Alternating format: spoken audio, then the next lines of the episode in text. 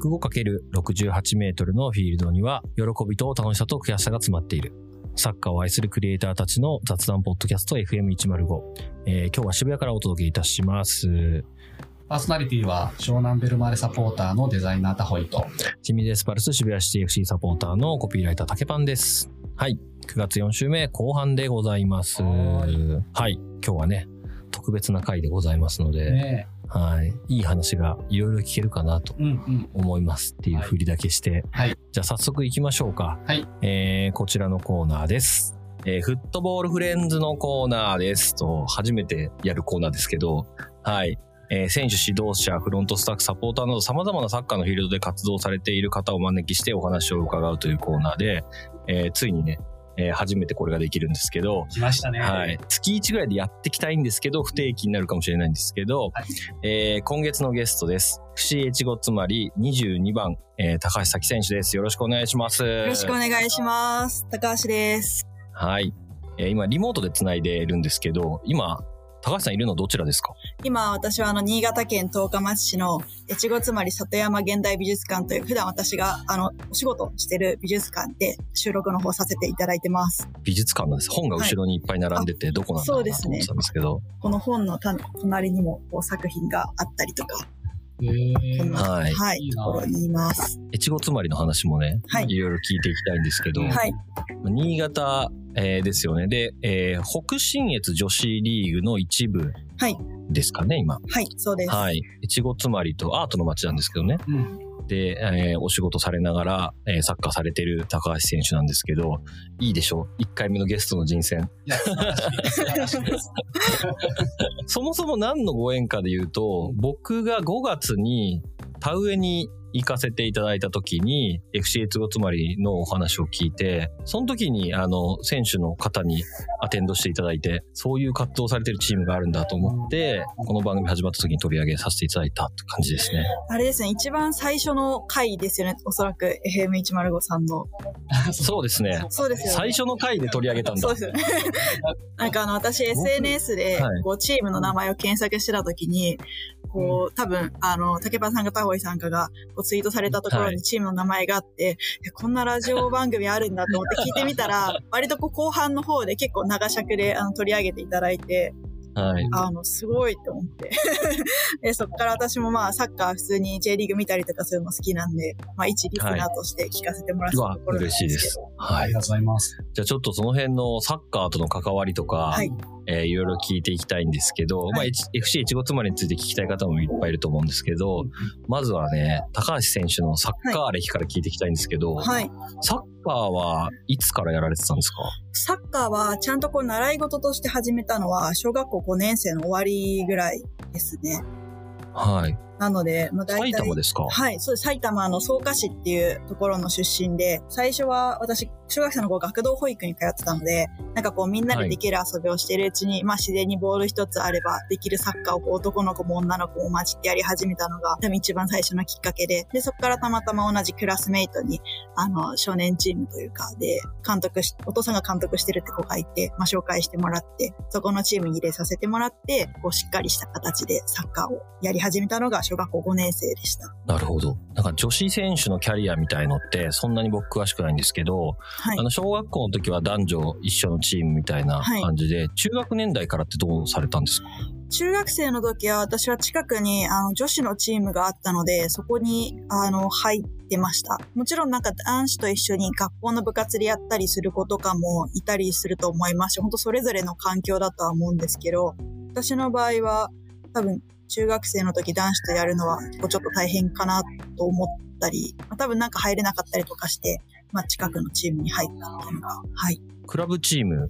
はい、そうですね。クラブチームで、私が入ってたところは社会人のチームだったので、大学生とか働いてるこうお姉さんたちと中学生のチームがこう一緒になって一つのチームとして活動してるようなチームにいました。今はちょっともう人数いなくなってなくなっちゃったんですけど。ええでも男子だとないパターンですよね、そういうのって。そうですね、そうですね。なのでなんかこう、女子ならではというか、まあ、チームも最初は人がいっぱいいたんですけど、だんだんこう就職だったり進学だったりでまあ離れていく人が多いけど入ってくる人は少なかったりとか、で気づいたら最後3人とかになってて、で、まあ試合も出れないな、みたいなところで、まあでもボールは蹴れるので、みたいな感じでやってましたね。ポジションって、はい。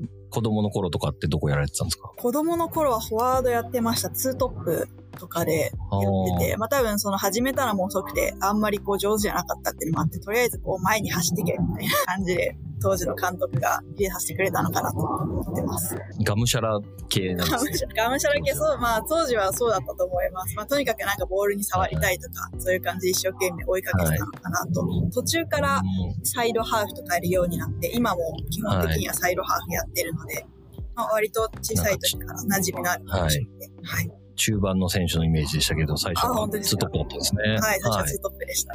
あとでも、それこそ中学生の時に入ったチームは、もう人数が少なくて、サッカーって最低多分7人から試合ができると思うんですけど、本当人数ギリギリ7人で試合入れて、やったりとかしてて、もうその時はゴールキーパーとかじゃんけんで負けた人がやるとか、なんかそんな感じだったんで、ゴールキーパー試合でぶっつけを真似やったりとかもありました。ええ7人はきついですね、はいあのフィールド。あもはやフットサルよりちょっと人数が多いぐらい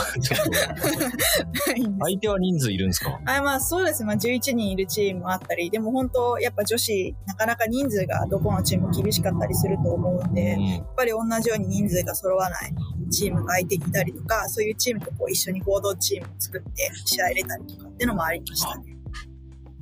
そうなんですね。そこから、はい。高校はどうされるんですか、高校は、あの、まず絶対にチームがなくならないところに行きたいって思って、すごい極端なんですけど、全国大会出るようなこう強いチーム、高校の部活だったんですけど、に進学しました。まあそこはそのセレクションとかじゃなくて、こう、まあ、あの、普通に一般入試で受けて入れば部活にも入れるような学校だったので、そこに行って、あの、私自身はこう選手として、こう、全国大会に出るとかっていう経験はなかったんですけど、まあチームが強いところで、あの、こう、活躍してたので、そういうところになんか応援団みたいな感じ行ったりとかっていう、はい。ああ、そうなんですね。はい。え、差し支えなければ、はど、どちらの高校なんですか？えっと、十文字高校という、わあ、めちゃくちゃ強いじゃないですか。それこそあの、最近、こう、なでしこジャパンのワールドカップとかで話題になって、あの、藤野青葉選手とかがはい。出身ですね。私は直接関わりがないので、ちょっとお名前出すのが申し訳ないぐらいなんですけど。僕の推し、はい青葉ちゃんじゃないですか。そうです。そうですね。そうはい。うわー名門中の名門ですね、十文字高校。そうですね。まあ私がいた時から強かったのと、こう勉強をすごい一生懸命やってる学校で、はい。そういうところがいいなと思って行きました。そこは、その、はいレギュラーで出てるような選手は、中学年代ではい。割と有名だった選手とか、はい。ジュニアユースみたいなところにいた子が多かったんですよ。そうですね。まあその、付属の中学校も部女子サッカー部、まあさ女子校なんでサッカー部って扱いなんですけど、があって、そこから進学してくる子と、まあ私とかと一緒に高校年代で、その年代では強かった中学生のチームから来る子、外部進学で来る子と、うん。まあどっちもいましたし、アンダーカテゴリーの代表の選手とかがいたりとか、あの、私が在学してた頃だと、私が入学した年に卒業した選手で、横山久美選手っていう、あの、活躍されてる選手がいたりするんですけど、はいまあそういう選手がいらっしゃったりとかして、すごい身近に上手な選手がいる環境で、多分得難い経験をいっぱいさせてもらったなとは、はい、思います。すごい。ちなみに、その、小中サッカーをやってて、はい。まあ、周りで一緒にやってた子たちでも、なんか、はいなかなか、その、中高続けていくのはいはい難しくてやめちゃう子とか多いと思うんですけど、はい。そういう子は、周りはどうでしたか？あ、でも本当にやっぱそういう人いっぱいいて、それこそ私全然サッカー上手じゃなくて、選抜にトレセンとか、あうんの小さい年代であると思うんですけど、選ばれたこととかもなかったですけど、そういうところにこう選ばれてる先輩とかが、まあなんか、まあ高校行っても部活とかでやれるとこ限られてるから、中学で辞めるとか全然あって、なんかそういうのは、こう、も、もったいないなっていうのはちょっとおこがましいというか、勝手な勝手な感想なんですけど、でもやっぱ環境があればやってたのかなとか、っていうのはありましたね。今もこう中学生の時にやってたチームメイトを続けてるのうん多分私ぐらいかもしれないです。ええ高橋選手は続けたいって思うサッカーの魅力ってその時何だったんですか、そうですね。私一回サッカーやめてて、厳密に言うと、あの、高校生途中で部活やめて、全然もうサッカーもやめちゃって、そっから大学卒業するぐらいまで、4、5年、もうちょっとかもしれないですけど、そうなんですね。はい、ボール蹴ってない時期があったので、まあでもなんかいろいろ就職とかするにあたってこれからを考えた時に、やっぱりちょっとサッカーやり残したなとか、やっぱサッカーって自分でボール蹴るとすごい楽しくて、なんかちょっと言葉にはするの難しいですけど、とにかくこのボール蹴った時の楽しさっていうのは、もう他の物事では、あの、経験できない、心から楽しいっていうのがあったので、それがこう今、まあ私の場合継続ずっとしてるってよりかは一回離れてまた戻ってきたって形なんですけど、それがきっかけというか理由というか、とにかくサッカーは楽しいっていうのが、体、心が覚えてたっていうのが理由ですか。浦和レッズ好きですよね。浦和レッズ好きです。それはいつからですか？それは、でもそれこそ私の出身が埼玉県の草加市っていう、はいまあ割と浦和とかに近いエリアなんですけど、やっぱり子供の頃から浦和レッズはすごい身近というか、周りのこうサッカーチームのコーチとかが応援してたりとか、常にこう浦和レッズの結果を気にしてる人が周りにいたりとかしたので、自然とレッズが好きだったっていうのもありますし、一番最初にこうサッカーをスタジアムに見に行くっていうのがクラブチームだと、私浦和レッズのレディースの試合を見に行ったのが初めてで、その時にやっぱりこう、なんだろう、一気にヒーロー感というか、まあ憧れの存在みたいになったのはあって、やっぱりあの赤いユニフォームを見ると、すごい心が 燃えるというか、っていうのはありますね。小学生ぐらいですか？そう、レッツレディースの試合見に行ったのはもしかしたら中学生とかだったかもしれないんですけど、はい。でもやっぱりその小学生の頃から、本当にスポーツショップに行けば浦和レッズのユニフォームが売ってたりとかっていううん。ような街だったので、まあ自然と、そうですね。あと、長谷部選手とかいたんじゃないかなと思います。浦和レッズ、私が小学生の時とか、とか、そうですね。田中達也選手とか、やっぱその、日本代表にはもちろん憧れの選手がいるんですけど、どちらかというとなんか浦和レッズの選手の方が、すごいこう、かっこいいというか、あ、こうなりたいな、みたいな感じに思ってたかもしれないですね。なるほど。いやー、浦和すごいですね。街がね、やっぱり。清水も結構そうなんですけど、うんまあなんか浦和さらにもうちょっと近い感じと盛り上がり感は強かった気がしますね、昔からね。田中達也選手はちなみに僕同い年ですよ。ああ、そうなんですね。ええはいで、長谷部選手は一個下の隣の中学。あ、あ、そうですよね。そうですよね。あの、藤枝の出身とかだからそうですよね。僕、隣の焼津市なんですけど、焼津市の藤枝側なんで、はいはい。ギリギリこう、隣なんです。えー、あ、すごい。赤川さん。知らないです。ただ知らないです。ま あ、なかなか同じね、町といえど、そうですね。ないし。でも結構友達が中学のチームメイトとかああ、へえ、すごい。ありますね。あ、そいつ今度呼ぼうかな。ぜひ。今不動産屋ですけど。そうなんです。はい。いや、面白いですね。で、えじゃあ、サッカー一回辞めていて、はい。は戻るきっかけ、就職のタイミングとおっしゃってたんですけど、はい。それどういう就職を考えて、どういう道に行こうとしたんですか？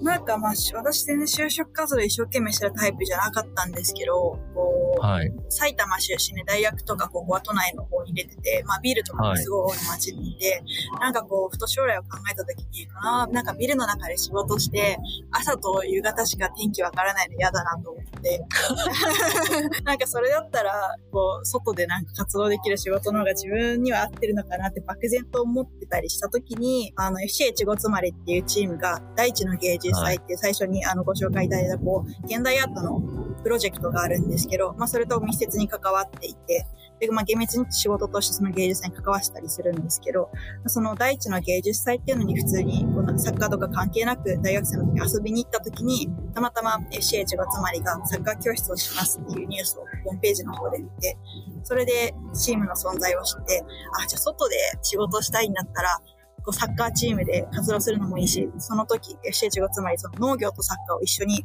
やってキャリアを形成するっていうこう取り組みを、まあ今もしてるんですけど、歌っていたので、ああ、自分にぴったりかもと思って、まあいろいろまあきっかけがそれぞれあるんですけど、ちょうど重なったのがこの FCH つまりっていうチームだったので、今、至ります。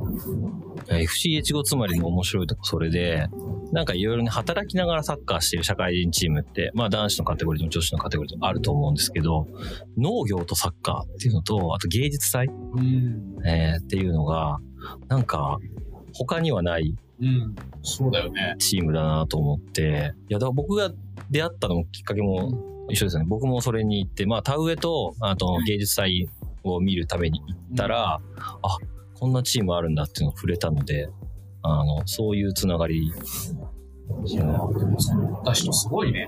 その観点で。ああ、まあ確かに。うん。なんで FC 越後つまりってはい生まれたんですか？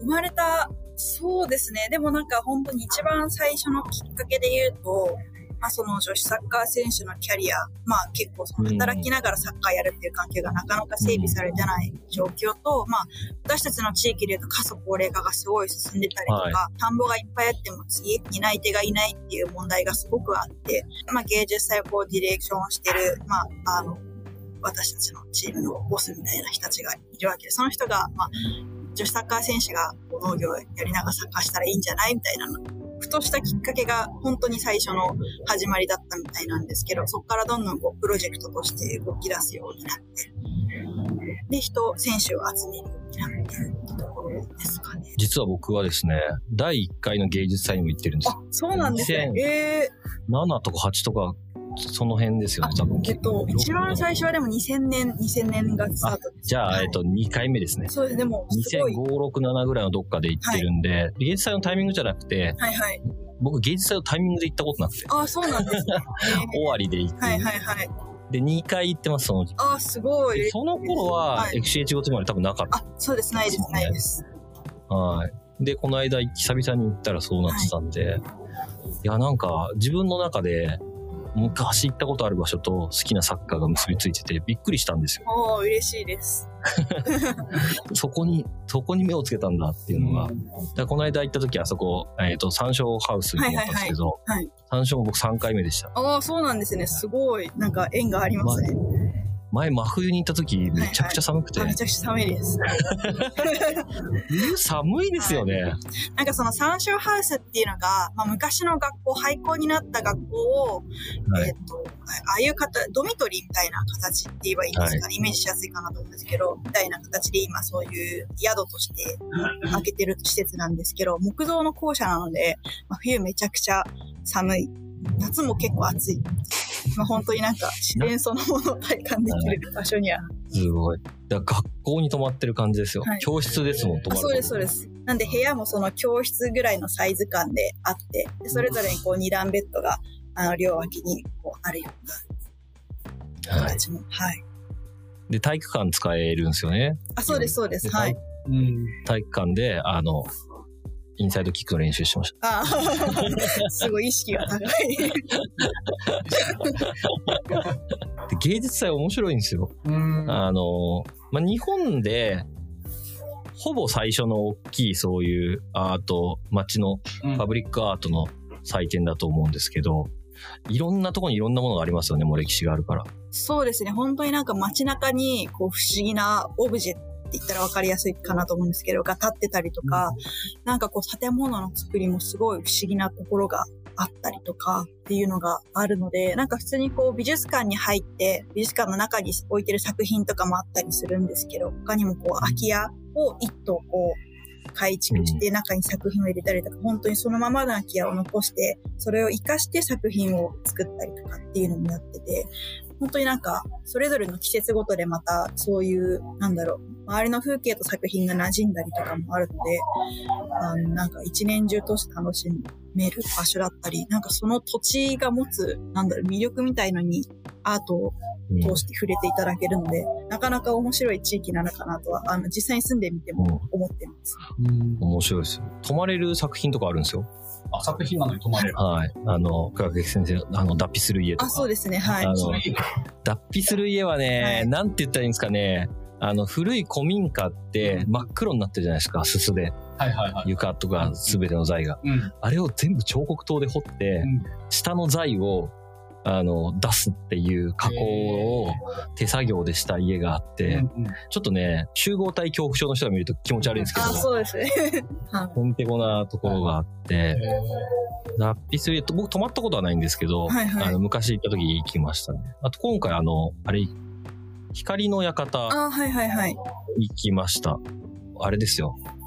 金沢の、うんあの、21世紀美術館に、うんあの、プールあるじゃないですか。ああるあるある。あんな感じで、光が上から入ってくる。あ、レアンドロか。レアンドロの作品ですね。あ、えっとね、光、すみません、光の館は、あの、ジェームズ・タレルさんっていう、タレルです。また、はい。あタレルです。そのあの20世紀美術なんですけど21世紀美術館のプールじゃない方のプールじゃない、はい、そうです。天井だけ抜けてるやつ。天井だけ抜けて、あーははいいはい。そこです。天井だけ抜けてる方。間違えました。いえいえ、すみません。で、私が今いる美術館は、その、金沢の21世紀美術館のプールの作品を、あの、やってる、レアンドロさんが、作品また作ってくれてる美術館で今、ご紹介してまはいす。。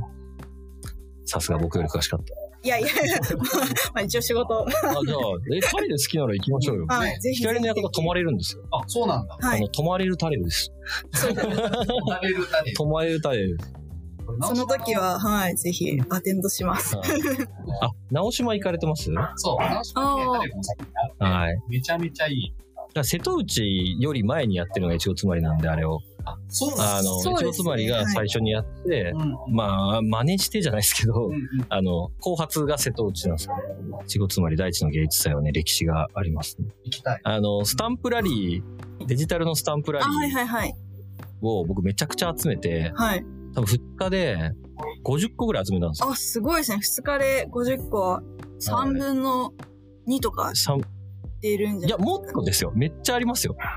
あ、なんかその、全然まりきらなかったよりますね。はいなん。か、僕見た時に、はいすで、ごないんかあの、はい帰りみんなであの、せスーパー銭湯みたいなとこ行ったんですけど、はいはいはい。あの、僕だけ早めに出て、はい周りを走って散策して、ああ。いうの好きなんですよ、俺。うんいや、ぜひ、あの、高井さんも来られた時にはスタンプラリーを、はい、はい。集めていただければ。思いチームの話を、はい。もうちょっとチームの話をもうちょっとしたいんですけど、はい。はい。今、どういうリーグに所属されてるんですか、今は、北信越女子サッカーリーグっていうリーグにいまして、えっと、なんて言えばいいカテゴリー的には、まあ、地域リーグっていうところにありまして、女子が今、えっと、一番上が WE リーグっていうプロのリーグがはい。あって、その下にアマチュアのあのトップリーグ、なでしこリーグ1部、なでしこリーグ2部っていうのがあって、その下が地域リーグになるので、まあ単純計算で言うと上から4番目のリーグにはなりますね。ただその地域リーグも本当に地域ごとにあるリーグなので、はい。あの、またそこに競合がそれぞれ各地域いるっていうようなイメージになるんですけど。あの、あれですよね、去年昇格して今年一部を戦った。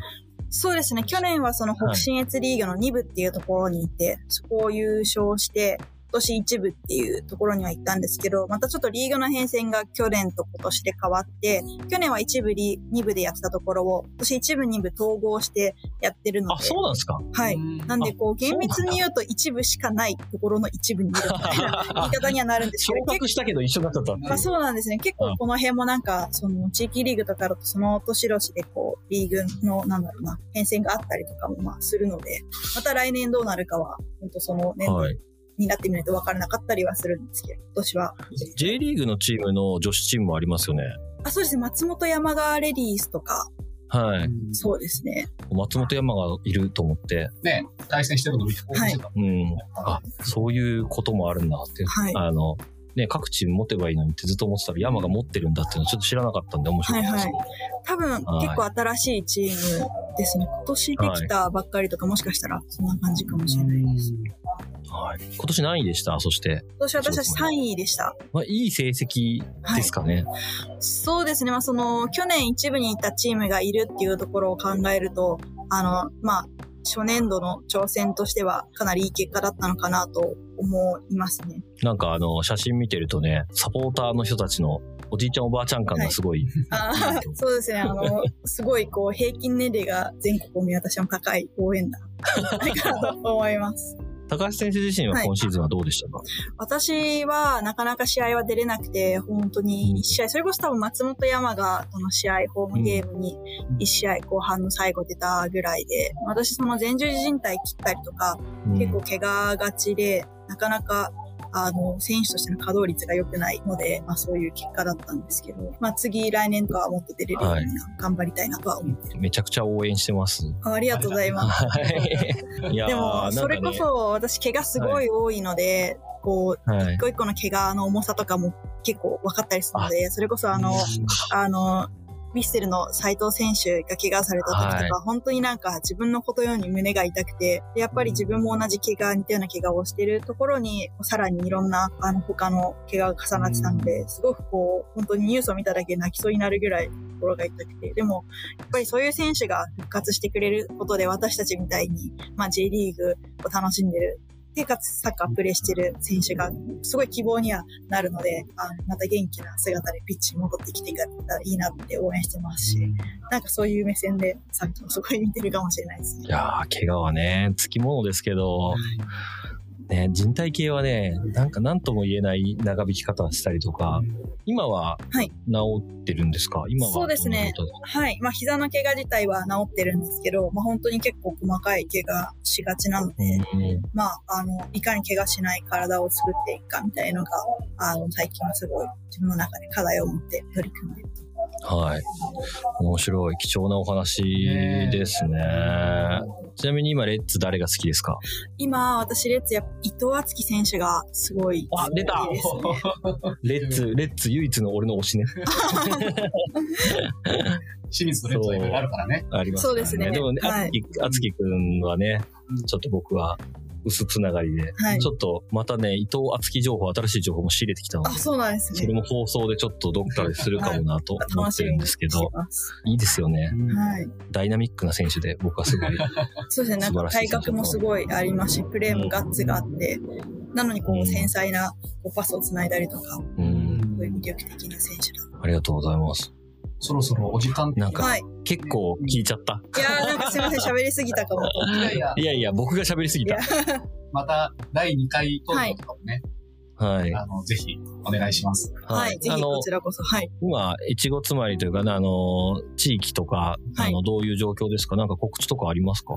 そうですね。今、あの、ちょうど、その、第一の芸術祭、本祭っていうのは3年に1回なので、あの、また来、はいそれが来年にあるんですけど、間の年でも、あの、通年でいろんなお客さんに楽しんでいただけるように、普段は開けてない作品を、この、秋までの期間、11月の5日までの期間で開けてたりとか、あのしてまして、これからは、あの、今ちょうど、稲刈りの時期で、新米がちょうどこの9月の末から販売開始になったりするので、でその新米私たちが、あの、実際に田植えしたりとかで関わってたりするお米なので、あの、ぜひオンラインショップの方からお米を 買ってもらえたらぜひぜひ嬉しい。な後で送ってください。あ、はいはい。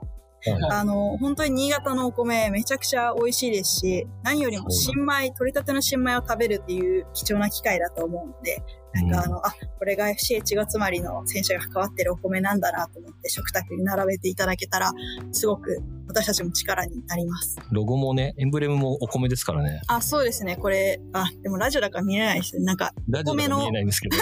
お米のこうお米の形の中に、まあチームの名前が入っていて、で、そのお米の周りにこう稲穂の穂がこう囲ってるようなエンブレムで、あのネットとかで調べていただけたら見れるかなと思います。はいユニフォームもお米にちなんだデザインになってるので、はい。はい。ありがとうございます。はいありがとうございますやなんか、駆け足で、ねあの、もっと聞きたかったですけど、ちょっと、うんえー、いい話が聞けたかなと思います。ちょうどなんか、今後も追いかけていきたいし、ね。もっともっとね、あの、まあ、新潟のことも、ちごつまりのことも知りたいし、女子サッカーのことも知りたくなりました。はい。ありがとうございます。はい私もまた一リスナーとして、あの、毎週配信 楽しみにしてるので、はい。また、あの、メッセージで コメントさせていただきます。はい。ありがとうございました。はい。ありがとうございます。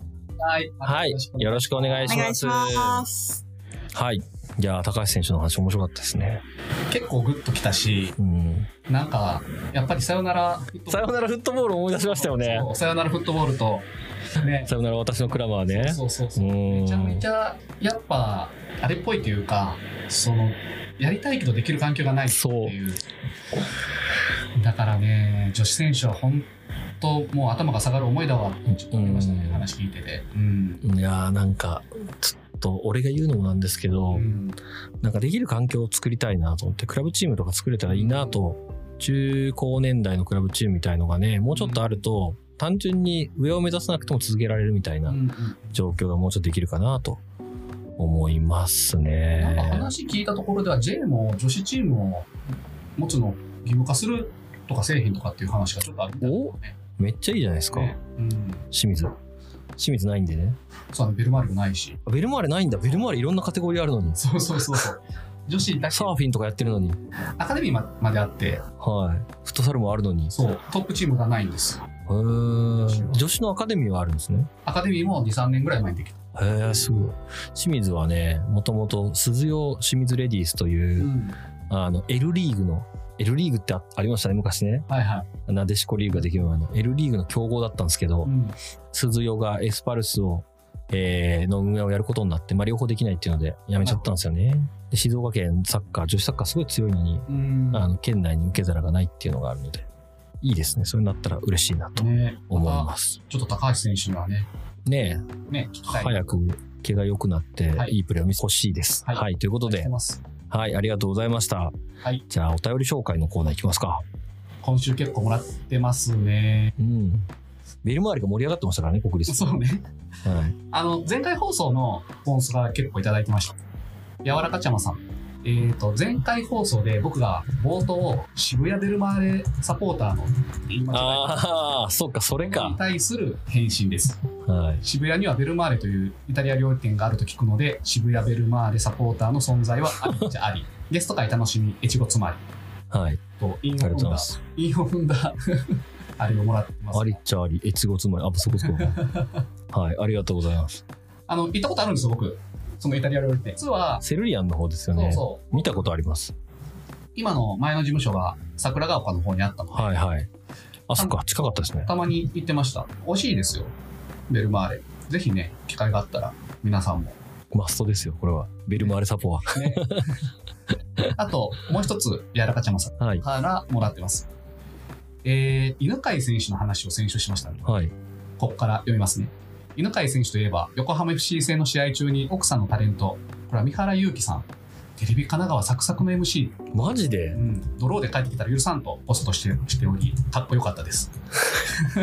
選手の奥様情報担当より。あそんな担当になっていただいたんですね。ありがとうございます。いやー、チャマさん面白いんですよ。昨日もね、ちょっと国立で話しててね、面白いなっていつも思って、お便りありがとうございます。奥さんもサクサクの方なんですね。ね木村カエラを生み出したでおなじみ、サクサク。すごいですね。はい。で、次いきます。スーシーさん。やはり勝利会はトークが軽快で面白さ増し増しです。だとしたら今週はあんまりですね。はほんまや。前説あれしていきたいものです。そういえば、秋葉監督が水戸時代に This is フットボール発言を出した試合の一つが金沢戦でしたね。あと、金沢のスタッフの、えーお名前は辻尾さんですよ。これ僕がちょっと書き間違えていて、辻尾真二ですねサマリーのところが辻井さんになっちゃってたので、あ、ああ、ごめんなさい。はい。あ、これはね、僕が申し訳ないなとはい。直しておきました。ありがとうございます。でね、辻尾さんの話はね、そうそうそうそうそうそもう一つね、う。そうですよ。高木圭さん、ぼかしのやつさんからいただいてます。さすが K さん。元清水辻尾選手といえば、お父様が某運送会社の社長をやられていた関係で、新潟開催はお揃いの T シャツを着て応援する謎の軍団、辻尾ジャパンってありましたよね。マニアックすぎるいや、そうなんですよ。なんか、社長だったかな新社長とかだった気がします。あの、の新潟の方の。で、なので、通常ジャパンですね。す。懐かしい。久しぶりに通常ジャパンの話を聞きましたね。辻尾選手ねう、んネタが多いんですよ。あの、右のサイドバックで、うん五輪代表の候補ぐらいまではいたんですけど、そうなんです。お父さんのこの会社の人たちのうん動員、めっちゃすごい人数できますんで、お揃いの T シャツであったりとか、まあ、あと、先週も言いましたけど、大学留年してたりとかね、卒業できない J リーガーでしたけど、あとね、いね、ネタが。うんあと、秋葉さんの話をちょっと仕入れましたよ。あ、なになに秋葉さんの話うん、これ、いいのかな？言っちゃいますよ。あ、はい。まあ、大輔さんが群馬時代、秋葉さんのうん。元でやられてたはいはい。んですけど、これもあの、大輔さん系別の選手から聞いた話なんで、あの、シーズン終わるとう、ん。選手の奥様みんなに花束が届くらしいんですよ、秋葉さんから。ええ1年間、うちの選手を支えてくれてありがとうございますってはいはいはいはい。のが届くらしいんですよ。うん。すごくないですか？豆？人間力。そうね。いや、もう人間力の人です。そらね、強いわ、今、清水は。で、なんか、先週ボートの話もしましたけど、やっぱ人間として、やっぱ好きだなっていう人ですね。はい。じゃあ、はい。次行きますか。はい。えっとね、これは、えっと、日本代表とドイツ代表の話をしたとき、はい。えっとヨーロッパへ多分、あの、何人出してるかみたいな。うんうん。えーあの、五大リーグに何人いるかみたいな話ですね。そうそうそうそうそう。はい。なんか、岸助さんという方がいただいてます。後輩ですね、私の。フランスリーグ。そう、フランスリーグはやたらアフリカ人が多いですが、コトヌー協定というアフリカ人は外国人枠に含めない、すべての国ではない決まりが非常に大きいです。なるほど。そんなのあるんだ。らしいね。だから、あとアルジェリアあたりはフランスの二重国籍者がたくさんいるそうで、これも外国人枠に当たらないようです。まあ確かにジダンもアルジェリア系でした。日本でいう J リーグでいう、あの、タイとかは外国人枠にならないよみたいなのと、韓国人もだっけ韓国人は違いますえっ、とね、タイ、ベトナム、マレーシアとかあの辺だけですね。はいは。はいっていうので、定型国枠ってやつですけど、い。うん。フランスはそうなんですね、コトヌー。これはあれ、多分あれですね。もうちょっと、サッカーだけに限らぬ法律っぽいですね、協定って言ってるから。で、このキショスケですけど、うんフランスリーグに詳しいやつなんですよ。あの、ヨーロッパ全般じゃないですよ。フランスリーグに詳しいんですよ。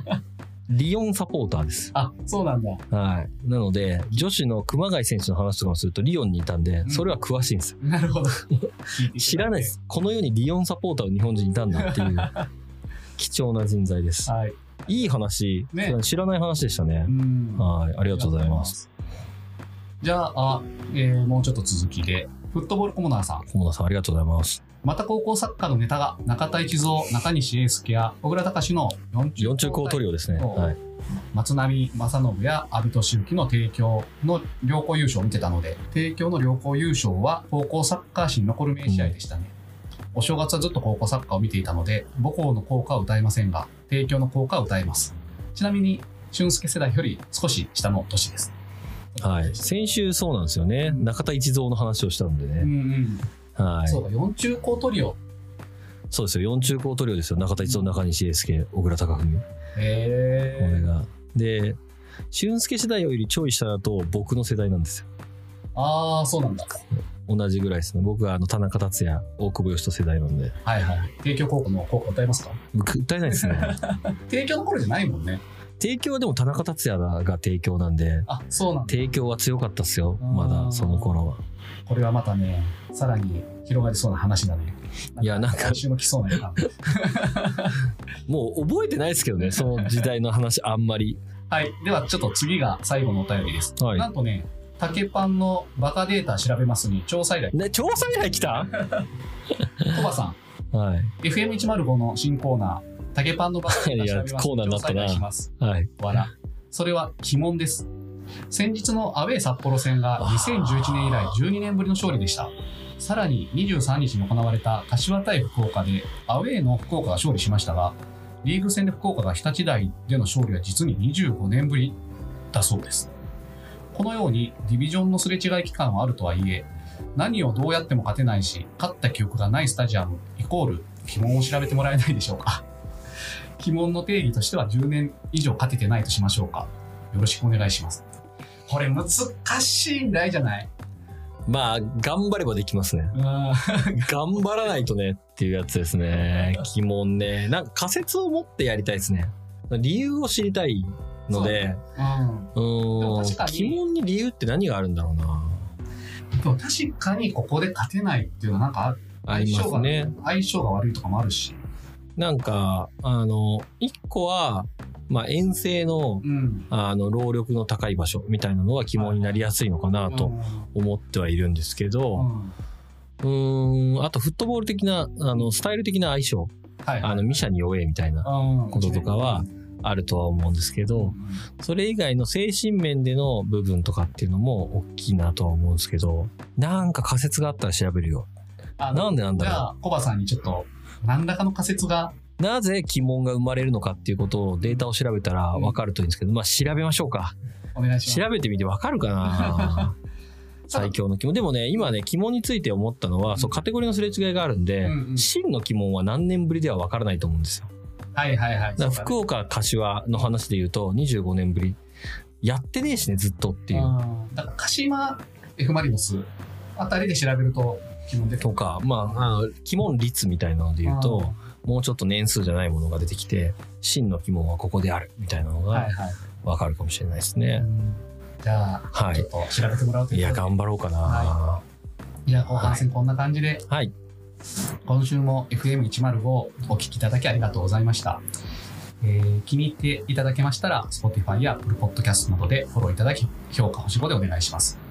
X もやってますので、ご意見ご感想、取り上げてほしいトピックは、ハッシュタグ FM105 でポストしてください。X 以外にも、プロフィール欄にお便りフォームを設けてますので、お気軽に投稿をお願いします。それではまた次回お会いしましょう。次は勝ちたいな。はい。はいこちらもです。ありがとうございました。